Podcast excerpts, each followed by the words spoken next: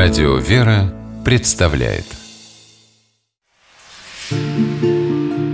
Места и люди.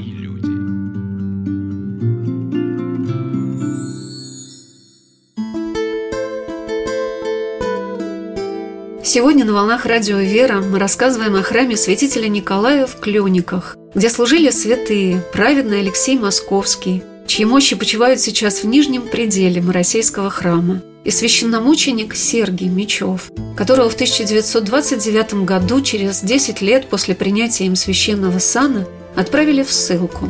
Храм был закрыт в 1932 году, но удивительным образом община Моросейская никогда не прекращала своего существования – вплоть до возобновления богослужений в 1990 году, когда храм вновь передали верующим, моросейцы жили заветами старца Алексия и его сына, образ которого раскрывается для нас в его жизнеописании, воспоминания духовных чад, письмах и проповедях, в его взгляде пронзительном, вдохновенном, верующем, любящем – Настоятель храма протерей Николай Важнов долгие годы общался с Николаем Евграфовичем Пестовым, его супругой Зоей Николаевной, родителями своей матушки Любови.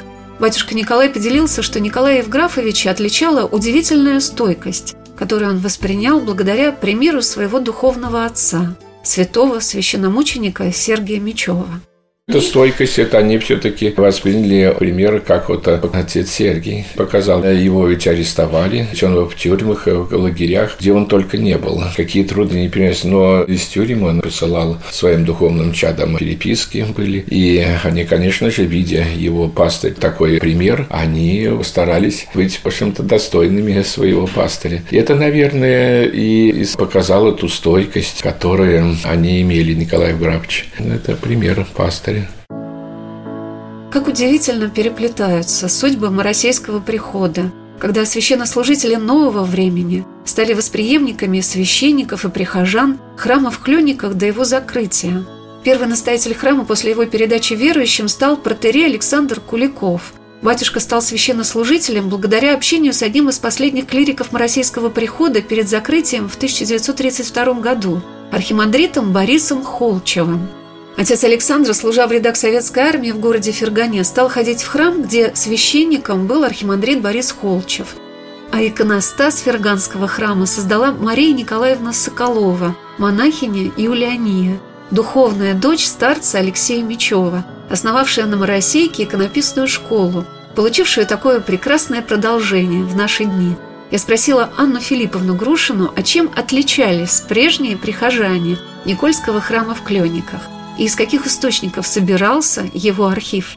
Так вот, Моросейская община, откуда такой был большой архив, хотя он не весь, его и в архивах города, и везде, и добирали, и собирали, и продолжаются открытия, и поиски, и все. Моросейские прихожане принесли сюда, когда отдали храм, вот дети тех прихожан, которые были моросейскими, они принесли сюда и рукописные воспоминания, которые они собирали и хранились в домах. Причем каких-то воспоминаний было там 10 экземпляров, 20 экземпляров, что свидетельствует о том, что переписывали они друг у друга. Клеенчатые тетрадки, я вот могу вам их показать. А там Маргарита Келлер, известный род такой российский, если о прихожанах.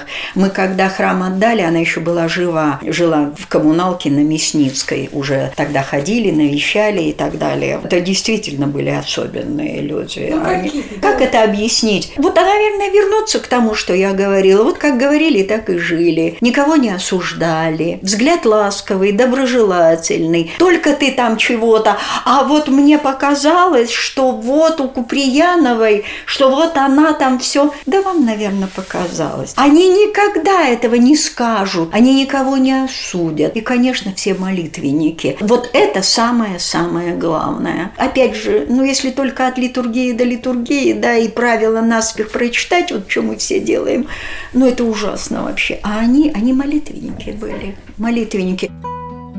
В келье старца Алексея Анна Филипповна рассказывала мне о том, как старались продолжать жить по заветам своих духовных отцов моросийские прихожане. А я все время думала о том, что же такое покаяльно-богослужебная семья, как называл общину, свой дом, свою большую семью прихожан, священномученик Сергий Мечев – И возвращаясь в Москву, батюшка был вновь арестован, и одним из самых тяжелых испытаний для него был лагерь в городе Ладейное поле под Ленинградом, где его пытали ложными угрозами, что его жена и дети расстреляны. Откуда известны многие детали, один профессор-психиатр, который потом оказался за рубежом, он оставил свои воспоминания об этом. Посещение отца Сергия в лагере «Ладейное поле» его вызвали из Ленинграда для того, чтобы он освидетельствовал двоих заключенных. Написано профессора протеерея Сергия Мечева. Почему профессора протеерея, не знаю. Но он очень уважаемым был. Он вообще, как о нем вот в следственных делах пишут, что он был очень а, заметная фигура в этой священнической среде. Его выделяли, конечно, и, соответственно, и органы его тоже выделяли. Считалось, что враг врагом, дальше ехать некуда. И он говорит, что я его обследовал и написал диагноз какой-то реактивный психоз или еще какой-то диагноз. Он говорит, я написал для того, чтобы его забрать в изолятор, чтобы облегчить ему жизнь. А за это время удалось сообщить каким-то образом в приход родственникам о том, что происходит.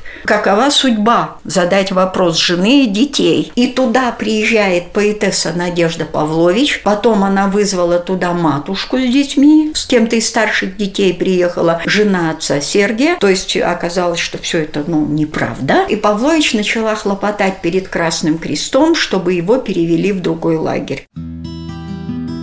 С архимандритом Борисом Холчевым, кому отец Сергий передал Моросейскую общину, предчувствуя свой конец, они встретились уже в городе Рыбинске, где батюшки много беседовали. Отец Сергий делился с отцом Борисом своим духовным состоянием, видением будущего, вспоминая слова из своего отца, старца Алексея Мечева. «Прекрасный у меня цветок, Сережа, но скоро отцветет».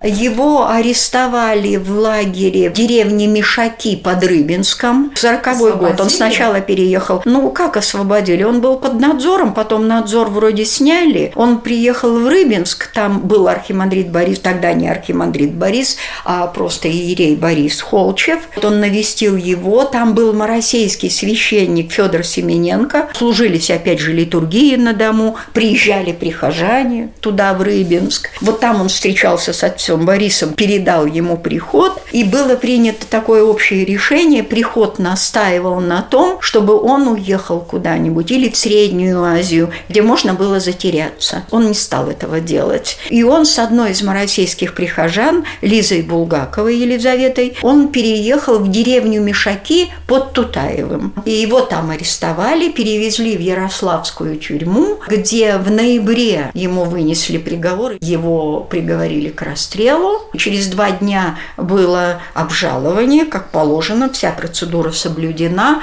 приговор оставили в силе, и до 6 до рождественского сочельника он находился в Ярославской тюрьме НКВД, где 6 января его расстреляли расстреляли во внутренней или тюрьме, или вывезли на свой полигон, у них было свое Бутово, этого пока не удалось Ярослав, установить. Да? В Ярославле он погиб. Пока мы ищем вот хотя бы найти хоть место, куда пойти и поклониться. Вот хоть и открыты документы, но не все. Вот такая история. Мы находились с Анной Филипповной в келье отца Алексея и обе плакали. Мне казалось, что в это время он сам тихо сидел на кроватке и слушал, как говорят о его сыне, с которым они уже вместе изображены на одной иконе. Я вспомнила слова одного оптинского батюшки, который говорил, что нужно больше обращаться в молитвах к святым, которые близки к нам по времени. Я подумала, как мало мы знаем и осмысливаем подвиг наших новомучеников, которые оставили нам свое свято-отеческое наследие и свой духовный подвиг – восприняв от своих отцов все самое лучшее. Анна Филипповна читала письма отца Сергия, которые знает наизусть.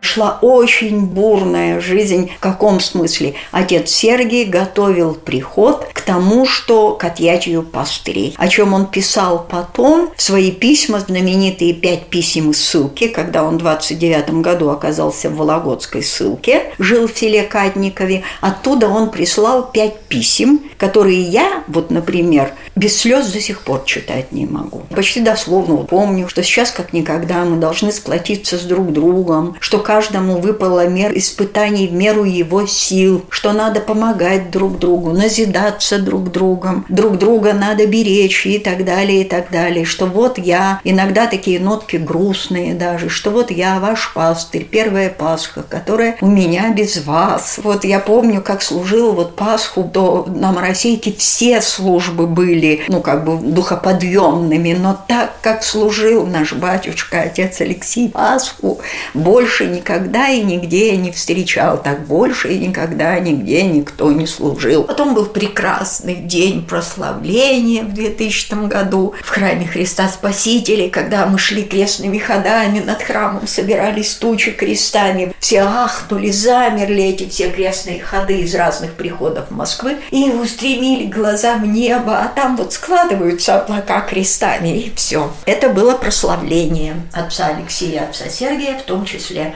Сначала зачитывались списки прямо всех поименно в священном мучеников, а потом святых праведных. Батюшка так и говорил, сын мой будет выше меня.